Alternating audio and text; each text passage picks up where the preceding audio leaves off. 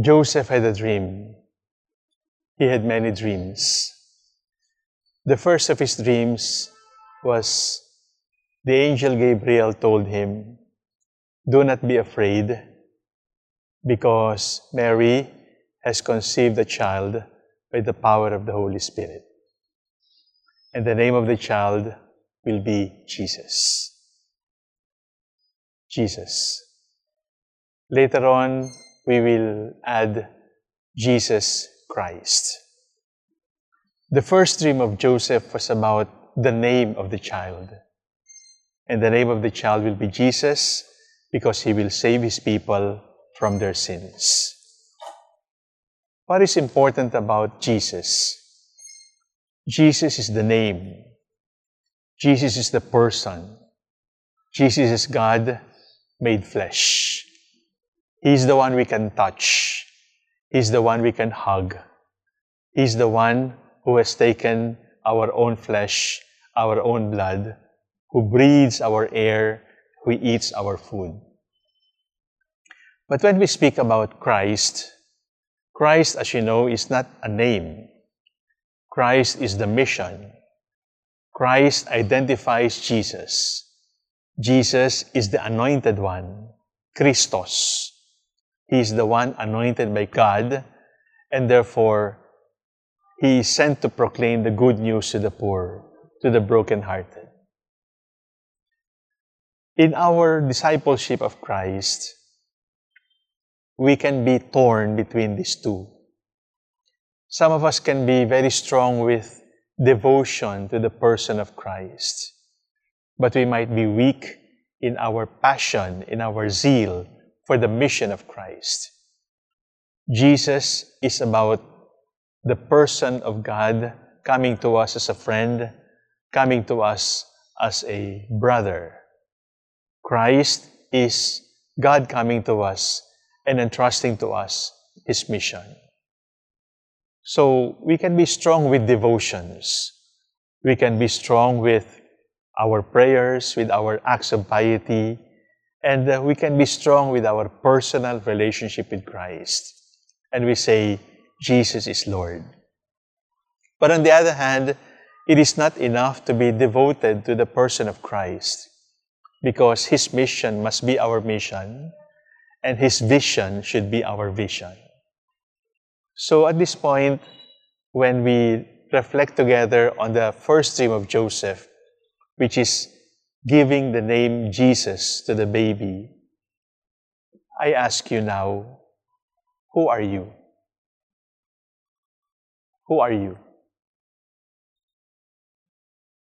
I will answer it in the negative, borrowing the thoughts of another spiritual writer, Henri Nouwen. He says, first and foremost, you are not your money. You are not your possessions. You are not your land titles. You are not your buildings. You are not your stocks. You are not your jewelries. You are not, you are not your antique collections. You are not these earthly possessions.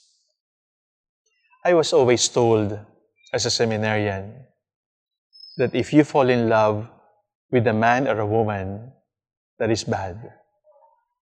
But if you fall in love with money, that is worse. Our commitment to be totally dedicated to the Lord in a life of chastity, in a life of celibacy, is compromised not just by relationships, but by attachments. And money is a very severe master. Money is a good servant. We need it for the apostolate. But money is a very bad boss. Because when money dictates on us and the attraction to money determines our decision making, then money has become our idol. Who are you? I am not my money. I am not my possessions. Second, you are not what other people say. You are not.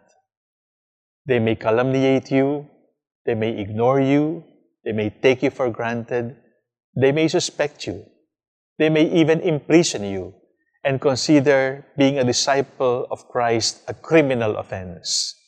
We may even be killed. But we are not what other people say. Because at the end of the day, at the sunset of our lives, it is only God who will be our judge. And it is what God says of us that should matter to us. Who are you? You are not your mistakes. You are not your sins. You may have done this wrong. You may have fallen, but you are not your mistakes. You are not your sins. Do not identify yourself with the mistakes you have done in the past, or do not identify yourself in the future with your future mistakes. You are not your mistakes because the mercy of God is richer than your sins. You are not what other people say. You are not your money. You are not your mistakes. So the question needs to be asked, who are we?